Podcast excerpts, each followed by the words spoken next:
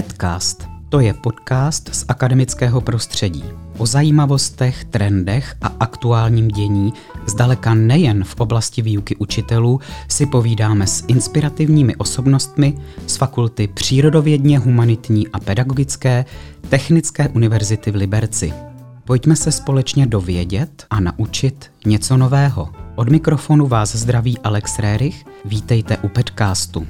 Dnešní host Petcastu není a zároveň je z Fakulty přírodovědně humanitní a pedagogické. Vezměme to ale po pořádku. Narodil se v Českém Těšíně, ačkoliv, když ho dnes uslyšíte mluvit, asi byste to ani neřekli. Vystudoval Matematicko-fyzikální fakultu Univerzity Karlovy, v matematice se zabývá především teorií potenciálu. Dva roky působil na univerzitě v Erlangenu, ale od roku 1993 až dosud je členem akademického sboru Technické univerzity v Liberci. Kdybychom hráli hru na kdo je kdo, zeptal bych se teď, čím byl člověk, který se mnou sedí ve studiu v letech 2008 až 2015? Jenže my tu hru nehrajeme. A proto už klidně můžu prozradit, že v té době byl děkanem naší fakulty a modří už vědí. Naším dnešním hostem je pan docent Miroslav Březina, v současnosti rektor Technické univerzity v Liberci. Právě teď nastupuje své druhé funkční období po úspěšných volbách v Univerzitním akademickém senátu. Vítejte, pane rektore, v podcastu, tedy v podcastu fakulty, z níž jste vzešel. Díky, že jste si na nás udělal čas. A dovolte mi ještě, abych vám takto veřejně poblahopřál k úspěšné obhajobě rektorského řetězu. Děkuji. Tak vždycky tady na začátku začínám takovou neformálnější otázkou, takže se vás už hrozně dlouho chci zeptat, jestli ještě stále tak vášnivě luštíte sudoku. Je to pravda, sudoku mám rád a luštím. Teď jsem přešel na další novou variantu pro mě, kterou jsem dříve neznal, takzvané killer sudoku. Mm-hmm. Co to znamená? No, teda moc přívětivě to nezní. No nezní, ale je to v jistém smyslu jednodušší, ale zase to vyžaduje jisté kombinační schopnosti další. Jsou vymezené oblasti, kde je daný součet, mm-hmm. kromě standardních pravidel po sloupcích pořádcích a po čtvercích. Mm-hmm. Čili je to do jisté míry zajímavější varianta. Zajímavější varianta. Mm-hmm. Tak než se dostaneme k rektorování, rád bych se ještě přece jenom zdržel u matematiky. Eh, nestýská se vám teď po ní? Domnívám se totiž, že jako rektor si za stolik moc nezaučíte. Je pravda, že prezenční výuku nemám, ale mám pořád výuku matematiky pro strojní fakulty, fakultu pro kombinované studium a taky mám na starosti doktorandy z různých fakult, kteří si vybrali jako předmět matematiku, to buď numerickou nebo diferenciální rovnice. Takže se vám zas tak moc stýskat nemusí. Ale stýská možná. Ale ta tvůrčí činnost, poté se mi stýská, tu prostě už teď nemůžu vykonávat, ne, k tomu je třeba delší doby koncentrace a soustředění a to nemůžu najít v tom programu, který jako rektor pořád mám. Mm-hmm. Musím plnit. Jednou jste mi řekl, že matematiku snad dokážete naučit každého. A když jsme spolu mluvili jindy, měl jste na to dokonce i pomůcky. Z toho soudím, že vás hodně bavilo učit. A proto by mě zajímalo, jestli plánujete, že byste se k tomu ještě vrátil, až skončí to druhé funkční období. Je to zajímavá otázka, ale jako všichni, tak já stárnu, vy taky. Ano. A když si spočtete, kolik mi bude, když budu končit druhé období, tak je vám jasné, že už tady po tom období moc dlouho nebudu. Myslíte na Mysl... univerzitě? Ano, myslím na univerzitě. To jste a... řekl tak strašně osudově, že jsem se až to znamená, že odejdu do zaslouženého důchodu, mm-hmm. a nebo tady ještě na nějaký zkrácený úvazek budu působit, ale to už je otázka času rozhodně to nebude na plný úvazek, protože mi bude v době odchodu kolem 65. Mm-hmm. Prvním hostem podcastu, úplně prvním, byl pan profesor Picek, tak to náš dnešní děkan a váš následovník v té funkci. A taky vím, že je to váš dlouholetý kolega a přítel. A jeho úkolem bylo vysvětlit lajkovi, čím se v matematice vlastně zabývá. No, ve vašem životopisu jsem si přečetl, že se věnujete zejména teorii potenciálu, to už jsem říkal, a že jste publikoval odborné články o konvexitě v teorii operátorů a, teď nevím, jestli to řeknu dobře, apelově transformaci některých operátorů. Tak co si pod tím může obyčejný smrtelník představit? To jsou zrovna pojmy, které vyžadují nějakou přípravu předem, ale zhruba řečeno, teorie potenciálu je teorie, která zkoumá různá pole. Jak já říkám, není pole jako pole. Mm-hmm. Máme pole všude kolem nás. I tady máme pole. I mobilní telefon je založen na tom, že kolem něho je elektromagnetické pole, takže ač mm. není spojený žádným drátem s okolím, tak přesto tam můžeme přijímat a vysílat signály. Mm. A jak jsem řekl, není pole jako pole. Některá pole mají zvláštní vlastnosti, takzvaná potenciálová pole, mm. mají takzvaný potenciál a to je například gravitační pole. A ty mají tu jednu pěknou vlastnost, že práce, kterou to pole koná, nezávisí na tom, jak z bodu A dojdete do bodu B. To znamená, vykonaná práce závisí jenom na rozdílu eh, výšek třeba. To znamená, když jdu na ještět z Liberce přes Prahu, paradoxně vykonám stejnou práci fyzikální, jako když jdu při, přímo z Liberce na vrchol Ještědu. A teorie potenciálu se zajímá právě takovými poli a umí je charakterizovat. A to, je, to jsou takzvané potenciálová pole. Mezi ně patří kromě gravitačního, elektromagnetické a další. A mnohé pole ale takové vlastnosti nemají. Mm-hmm. To, že mají tuhle vlastnost, samozřejmě je složitější k jejich popisu. Jsou tam nějaké vazby mezi nějakými vztahy a podobně. Mm-hmm. Takže je to potom jestli to dobře čtu, nějak dobře využitelné v aplikované matematice. Dá, dá se to využít i v aplikacích. Taky jsem se zabýval takzvanou teorií kapacit, která je pojmenována po slavném francouzském matematiky Gustavu Šoketovi. Mm-hmm. S ním jsem taky osobně setkal, už zemřel, ale to měl zajímavou úlohu, kterou snadno pochopíte. Když máte křivou podlahu a stůl, tak podlaha byla nasákla vodou, zvlnila se. Mm-hmm. Existuje možnost, nebo vymyslíte algoritmus, jak umístí ten stůl o čtyřech nohách na tu podlahu, která je křivá, aby se nekolébal, jestli to jde vždycky, nebo jenom někdy a tak podobně. Hmm. Tak to byla úloha Gustava Šoketa. Jeden matematik na katedře matematiky to určitě umí vyřešit a můžete po něm zapátrat. Hmm, dobře. Myslím, že bych to taky uměl, že to, to umím taky. Ale kromě mě taky jiný. To si zapíšeme a budeme pátrat. Co vlastně rozhodlo o tom, že jste se vydal na pole matematiky? Protože já vím, že máte taky třeba hodně blízko k historii, zajímá vás politologie a e, zajímají vás ještě další z mého pohledu humanitní vědy. Což je ta matematika? Tak původně jsem chtěl jít na gymnázium z 8. třídy, ale předchozí režim nebyl příznivý zrovna lidem mého typu nebo naší rodině mm-hmm. a tudíž jsem z osmičky neuspěl a tak jsem se dostal z deváté třídy na gymnázium o rok později. V osmé třídě jsem neuspěl, v deváté mě vzali bez přijímaček. Mm-hmm.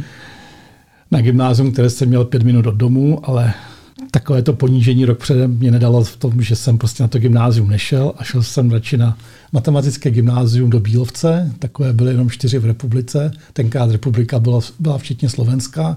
Jedno bylo v Praze, jmenovalo se Vilhelma Píka, jedno bylo v Bílovci, to se jmenovalo Mikuláše Koperníka a jedno byl, další dvě byly na Slovensku, v Bratislavě a v Košicích.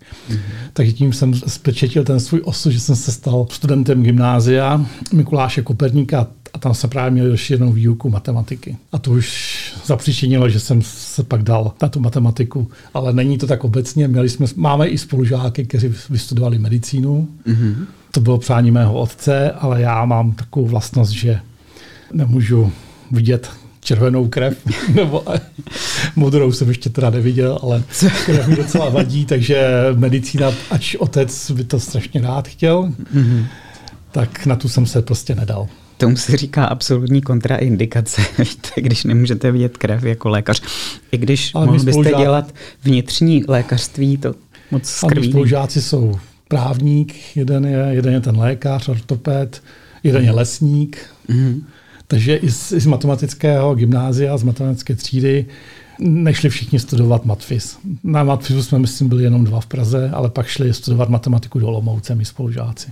A když jste se pak vrhl na tu matematiku, tak to už hodně odborně chytlo vás to opravdu jako osudově? Nebo pak už to byla prostě nastoupená cesta? Tak jedna matematika v té době, když jsem studoval, byla nezávislá na nějakých politických tlacích, protože v matematice politika nedávala žádný smysl. Matematika má tu výhodu, že buď v mě něco platí a umím to dokázat, anebo v něco neplatí, ale ideologické předsudky tam žádné nejsou. A tenkrát Matfis byl takový, se tak vezme ostrov svobody, Tak jedna má spolužačka byla dcera disidenta Duse, mm-hmm. Anička Dusová, dneska pracuje na Zemědělské univerzitě. Takže šlo vystudovat i vysokou školu pro lidi, kteří by na jinou se nemohli dostat. Takže ta, ta atmosféra byla na matematicko-fyzikální fakultě docela příznivá.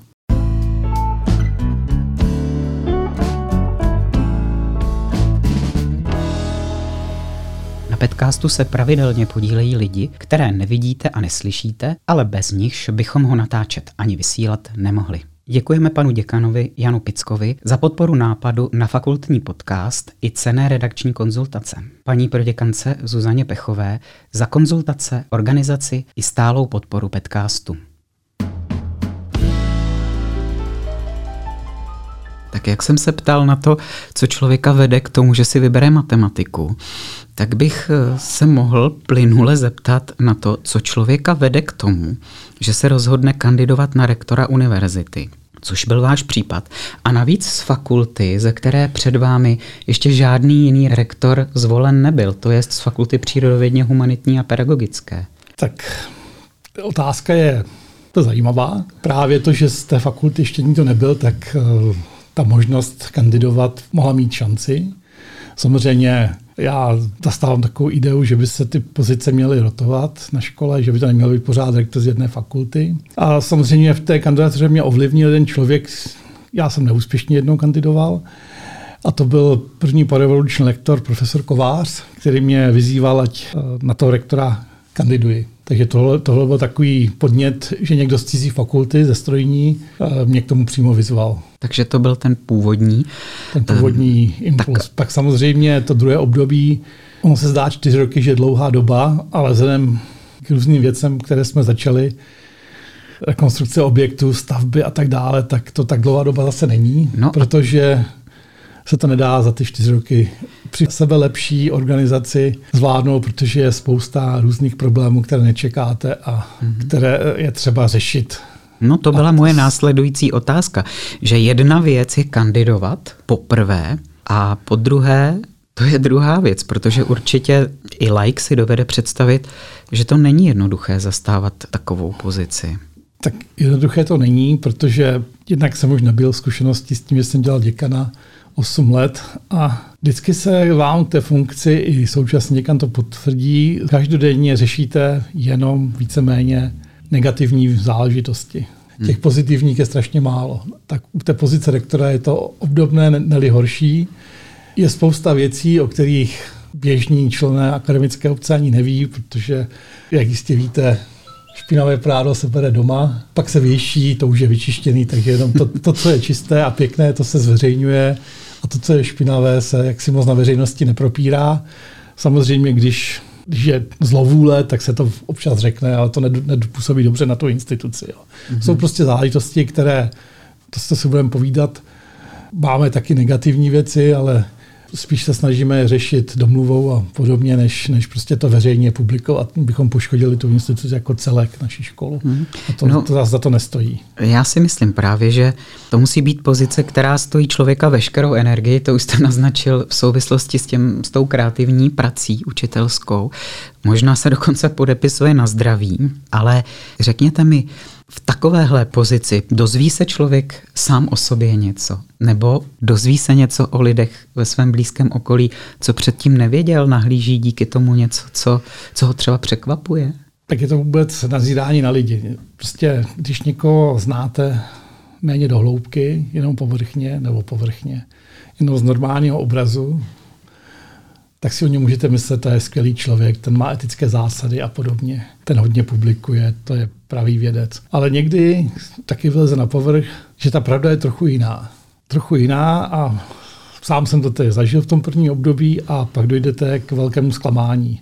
Že jste věřili lidem, ten takhle neměl důvěřovat. Tak to je zklamání. Ostatně, když se to vezme v celostátním měřítku, máme případ jmenovaného a záj odstupšího rektora jedné české univerzity, já z toho člověka znám, protože dělá projektora, je mi sympatický, ale člověk takové detaily nebo přímo odborné věci z jeho odborné práce nezná a nemůžeme hodnotit. Do jisté míry člověk neví, dneska v podstatě to ví, že to byla mezinárodní komise, která hodnotila, takže tam nějaké prohřešky byly. Hmm. A v dnešní době dost lidí vzhledem nastavení hodnocení vědy, takzvaný příspěvek na dlouhodobý koncepční rozvoj výzkumné organizace. To já vždycky říkám všem, to na dlouhodobý, na, ne za výsledky. Tak samozřejmě, protože mnozí si to berou za výsledky, tak se snaží těch výsledků dělat mnoho, aby ty prostředky na sebe stáhly. Takže jeden, jeden můj kolega rektor, teda on už teď po druhé nekandidoval, tak mi říkal, že prostě máme prostě takovou šlechtu mezi vědci, kde se zaměřují právě ne na, na tu kvalitu a to, co by měli zkoumat, ale na tu kvantitu, aby jim to přineslo čím největší zisk. Ale to je ve společnosti téměř všude, mm. že jsou lidi, kteří se chovají tržně velmi, a nebo kteří to dělají z principu a z přesvědčení. No a co vám to řeklo o vás samotném?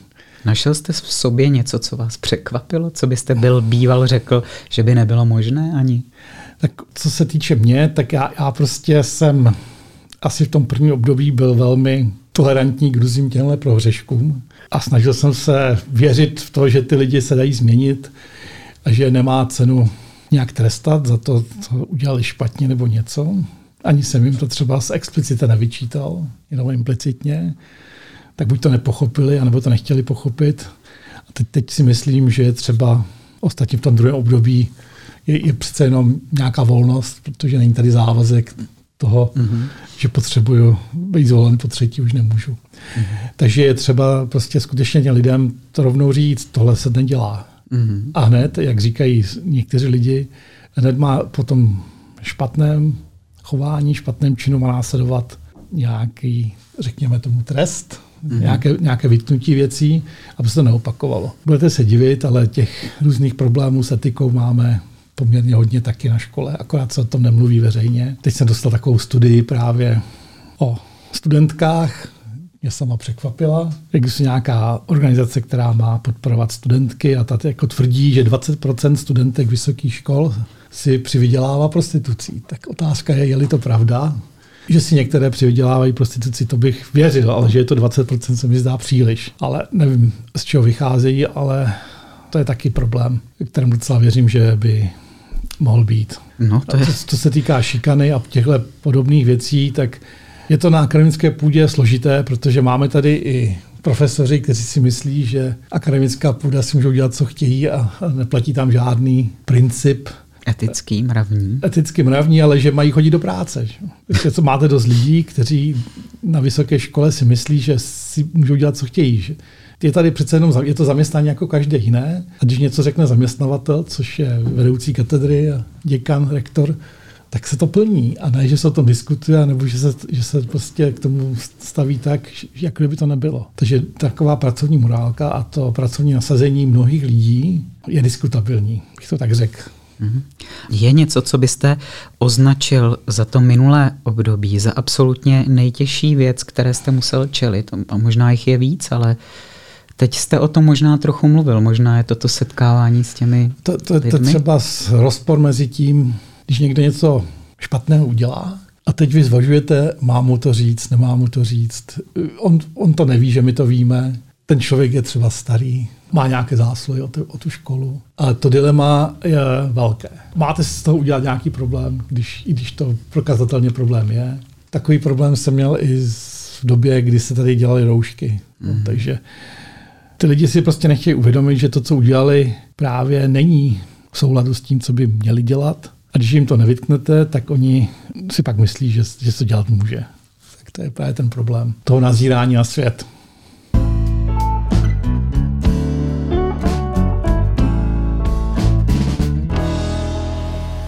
Podcastu se pravidelně podílejí lidi, které nevidíte a neslyšíte, ale bez nichž bychom ho natáčet ani vysílat nemohli. Děkujeme panu kolegovi Vilemu Valkounovi za hudební a zvukovou postprodukci a tajemnici fakulty paní Ivaně Cvrčkové za finanční zprávu podcastu. Já bych možná teď od toho smutného tématu trošku přešel. Možná to bude zase smutné téma, ale teď jste vlastně šéfem šesti fakult a vědeckého Sedmi. pardon, sedmi fakult a ještě vědeckého institutu. A co fakulta přírodovědní a humanitní dělá vám radost? A já myslím, že jeho, že nástupce je dobrý, že se fakultě věnuje. I když jsem vlastně, můžu říct otevřeně, přál, aby to byl někdo jiný než matematik, mm-hmm. aby ta nebyla pořád ta jedna řada. Nicméně kandidát, který měl a sliboval, že bude kandidovat dva dny před koncem toho návrhového období odstoupil, takže byl jenom jeden kandidát a myslím, že to dopadlo dobře. Samozřejmě mám obavy, jak to dopadne do budoucna. No, tak teď eh, pan profesor slouží druhé období a už se mu chýlí k závěru, to je pravda. A teď máte tedy hm, spoustu těch fakult na starosti, sedm. Eh, musíte neustále se s nimi nějakým způsobem setkávat. Ten chce to, ten chce zase ono. Eh, nemusí být rektor především politik? Tak já těch pravomocí, abych mohl zasahovat na fakultu v podstatě žádné nemám. Jedině návrh na odvolání děkana. Jsem jakoby nadřízený děkanu, nicméně personální politika fakult je v rukou děkanů fakult. Já se totiž Což... na to ptám v té souvislosti, že jednak jste tedy rektorem jedné univerzity, ale taky jste členem České konfederace rektorů. Tam je, tuším, 45 různých lidí, s kterými se musíte dohadovat, s kterými musíte tvořit různá společenství a tak dále a tak dále. A to je podle mě náročné, proto mluvím o politice a zároveň akademická půda dlouhodobě tvrdí, že je apolitická. Tak eh, jaký je? To může být tak, možná další z těch rozporů, o kterých jsme už tady mluvili. Tak, politika vysokoškolská je něco jiného než politika v tom pravém slova smyslu. Je pravda, že někteří rektoři velmi prosazují nějaké politické názory. Já takový nejsem, ale samozřejmě zájmy některých univerzit jsou jiné než zájmy jiných univerzit. Jsou, někdo to nerad slyší, ale jsou to univerzity, které sídlí tak jako my, ne v centrech, ale v regionech. Těch je řekněme šest nebo sedm. A ty mají samozřejmě jiný zájem, mají menší rozpočty, menší počty studentů, menší vliv. Pak máme kamenné univerzity, to taky víme všichni, které to jsou, tak ty jsou velké, s velkým vlivem. A samozřejmě boj vždycky, já už jsem to někdy říkal, i na té konferenci rektorů s některými rektory jsme o tom diskutovali, co je hlavně poslání té konference rektorů. Já si myslím, že by to mělo být něco jiného, než čím se konference rektorů zabývá. Tím, čím se zabývá, když to zhrneme, je v podstatě pořád jenom otázka peněz a financování. A to je věc, kterou bychom jako rektoři řešit neměli. Podle mě bychom měli řešit daleko závažnější věci, jak kam směřovat vysokoškolské vzdělávání. A já si myslím, že Odborné vzdělání je důležité, ale co se úplně zapomnělo, 30 let se to tady nedělá a za chvilku se to bude projevovat už dost, je etika a morálka. My prostě nikde neučíme studenty, nebo ve většině oborů je učíme jenom odborné znalosti, ale tyhle etické a morální vzory a tak dále, to jsme prostě vynechali těch 30 let a zdá se mi, že taky jeden z důvodů té akce, rektor, problémy s publikacemi, prostě nějaké honba za množstvím těch publikací, aniž by se dbalo potom na etiku nebo na, na to, zda ty výsledky nejsou falšované. To je právě důsledek toho, že, že se nevštípuje těm lidem mladým ta morálka a etika. Když se mě zeptáte, co by se s tím dalo dělat, já nevím. Samozřejmě to jsem se zeptat chtěl. Nejlepší vzory, nejlepší je, kdyby tady byl dostatek vzorů, které by byly vzory nastupující generaci akademiků, vědců, a ty by řekli, to se nedělá. Hmm. Třeba uvedu příklad. Jako dost lidí, akademiků, eh, cítí se normální, že, se, že jsou spoluautory článku, které vychází z dizertací nebo z diplomových prací. Já sám jsem měl svého eh, školitele a vedoucího, který to samozřejmě nepřipustil, protože mi řekl, no on přece jako profesor nemá zapotřebí, aby se připisoval na publikaci svého diplomanta nebo dizertanta. Takže to je taky to, že, že mnozí dneska řeknou, no ale já jsem mu dal téma, no to je jeho povinnost jako školitele dát to téma. A to neznamená, že když to téma vyřeší, protože ten dizertant tvrdí, že to vyřešil sám a ne, že to psal školitel. Ale samozřejmě to pokušení, být připsaný, mít publikací hodně a tak dále, to je prostě velké. Že? A to je ten vzor který někde možná chybí a někde možná jsem z jiného oboru, kde to je běžné, ale asi by to tak být nemělo. Tu kultivaci morálky a etiky považujete, jak jsem zjistil i z různých vyjádření, která jste poskytl médiím, za dost důležitou už docela dlouhodobě. A vím, že jste taky mluvil o tom už v prvním období, že Máte nějakou představu, co by se mohlo dělat, co by se mohlo zlepšit? Jednou z těch možností bylo taky zpřísnění toho plagiátorského programu. A vidíte nějaké pokroky, aspoň pozitivní v tomhle už za tu dobu? Tak je složité prokazovat, že je něco plagiát. Nebo autoplagiát. To se taky rozmáhá. Mm-hmm. Vykrádání sama sebe. No, tak napíšu bakalářskou práci a nevložím do toho žádné nové ideje, ale jenom, to jako češtinář, znáte, jenom prostě ty věty přepíšu trošku květnatěji a vznikne mi diplomová práce. Takový příklad jsme tady řešili, protože byli jsme upozorněni, byla to stížnost někoho, jak jsme ji museli řešit a samozřejmě se komise rozhodla, že nejsme schopni to prokázat a pokud on by se soudil, tak bychom patrně ten soud prohráli. Takže ono jako ale to teda my na naší katedře rozhodně studentům takové věci neradíme. Tam dáváme velký pozor na to, aby citace byly citacemi, parafráze parafrázemi a aby i v každé bakalářské práci byl nějaký vlastní text. To zase... tam šlo o to, že magisterská práce vycházela z té bakalářské. V podstatě byla bakalářská jinak kvitnatěji napsaná slovy, hmm, hmm. takže byla delší a místo, jak já říkám, existují takové finty, jak, jak zvětšit délku práce, že místo nějakých předložek používám to delší a tak dále, tak to se dá vždycky jednoduše učit. Když práci píšu v angličtině, tak je to jasné, že bude kratší, protože anglické slova jsou kratší že? Vše, všeobecně. Text anglický je kratší než český text. Takže takové triky.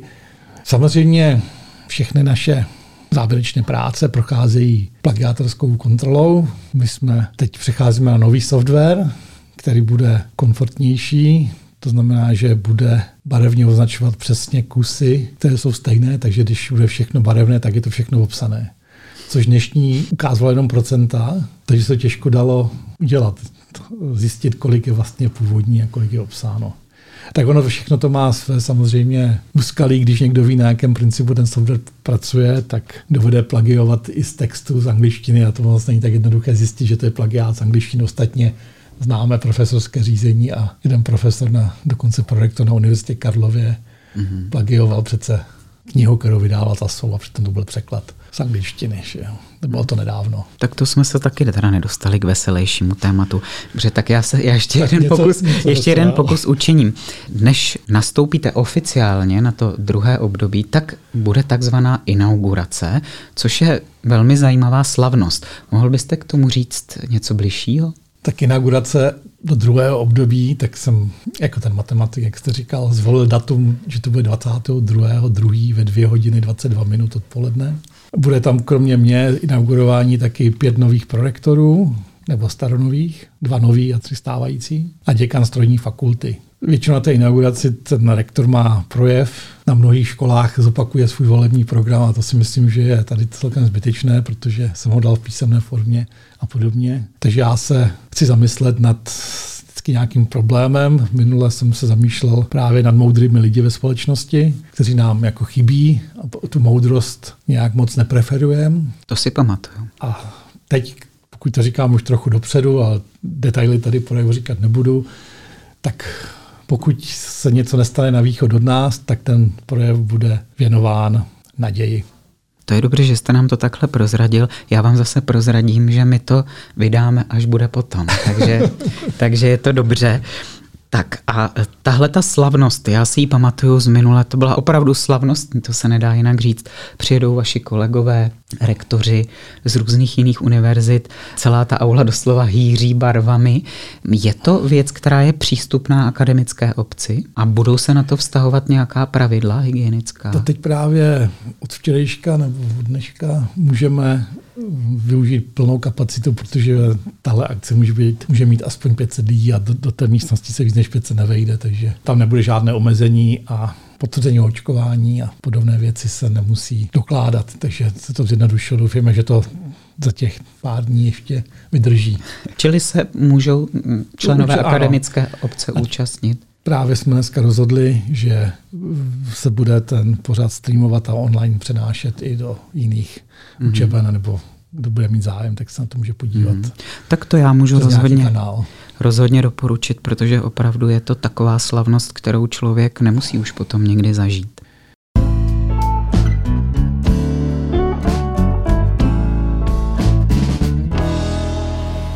Na podcastu se pravidelně podílejí lidi, které nevidíte a neslyšíte, ale bez nichž bychom ho natáčet ani vysílat nemohli. Děkujeme Luci Grunslové za spoluorganizaci podcastu a péči o něj na sociálních sítích a Jaroslavu Mazánkovi, že ho propojuje s webovou stránkou fakulty.